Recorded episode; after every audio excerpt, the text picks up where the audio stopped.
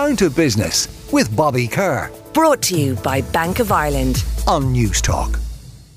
Now, later today, Ireland take to the pitch in France for the first game in the Rugby World Cup against Romania. And it's a World Cup that holds a lot of hope and expectation for us. Delighted to be joined now by Will O'Callaghan of Off the Ball to quick, take a quick look ahead. Will, how are you? Yeah, I'm good, Bobby. I'm looking forward to Ireland's opening game, albeit they're very heavy favourites against one of the weaker tier two nations who've gone to this World Cup in Romania, a team who qualified really on the back of Spain fielding an ineligible player. So, on the face of it, I think the bookmakers have made this about a 60 point favourite situation for Ireland. So, if they're to go into this World Cup ranked number one, and if potentially they're to avoid France, who look very impressive in the second half in Saint Denis against New Zealand last night in the quarter final, Ireland need to lay down a bit of a marker, given particularly the very strong team they've named for this afternoon. Yeah, you said a couple of things there. Just well, uh, firstly, that game between France and New Zealand. 27 13.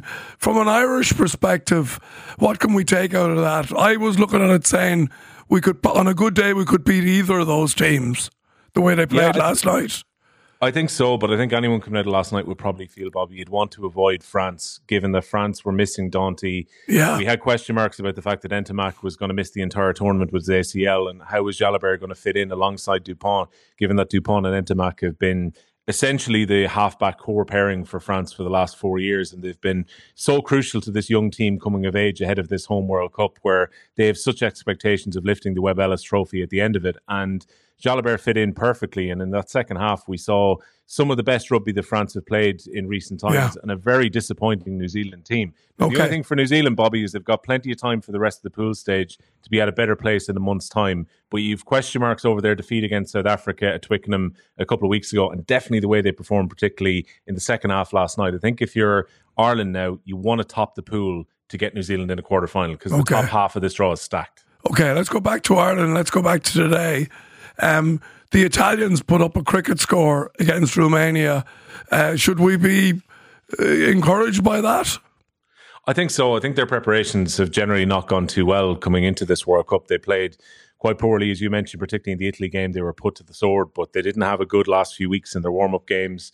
Again, they've only got, I think, two players who are playing in France currently. For the best part, they're domestically based uh, Romanian players. So Ireland will definitely want to get rid of some of the ring rust. It wasn't a good performance in the last game in Bayonne against Samoa, albeit some of the players there were maybe trying to make an impression to make the squad. Some were convinced they were already in, so you wonder about the motivation in that last warm up game. And crucially, look for Johnny Sexton particularly. He hasn't touched the ball in over five months at this stage since he suffered that groin injury. Took a three game suspension uh, on the back of the Heineken Champions Cup final. So Sexton will want to come in, get some game time here. Maybe we'll see how his game time is managed against Tonga because he wants to be match sharp by the time that the South Africa game comes round in a couple of weeks' time. And that seems to be very much the focus for Ireland when you look at the team that's been picked. I think, with the exception of Josh van der Flier, Dan Sheehan, and Mack Hansen, this is pretty much the strongest team that Ireland could have picked. If this was a World Cup final, I think those three come in. Yeah. So all indications would be that this is very close to the team that will play against South Africa. They'll mix a match next week against Tonga to rest some players. But it's important for these Irish players to lay down a marker, get these combinations moving. They've won 13 games in a row. They come in as the world's top ranked team. I know Ireland have always failed to get past the quarter final, but it's perfectly understandable why there would be an expectation this time round, despite the difficult pool, despite the difficult route, that this Ireland team can go very deep into the tournament. Okay, well, look, we're really looking forward to it. Will just finally then a prediction on the score: Ireland versus Romania today.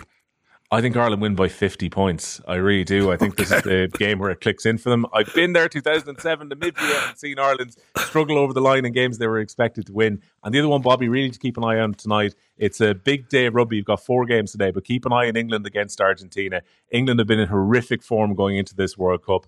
Argentina, having already beaten New Zealand in the Rugby Championship, will be sniffing a potential shock there, which okay. would also set up Argentina. Well, we'll watch all that. Well, as always, Will Will O'Callaghan from Off the Ball. Thanks for your for, for, for your commentary. We really appreciate it. Down to Business with Bobby Kerr. Brought to you by Bank of Ireland. Saturday morning at 11 on Newstalk.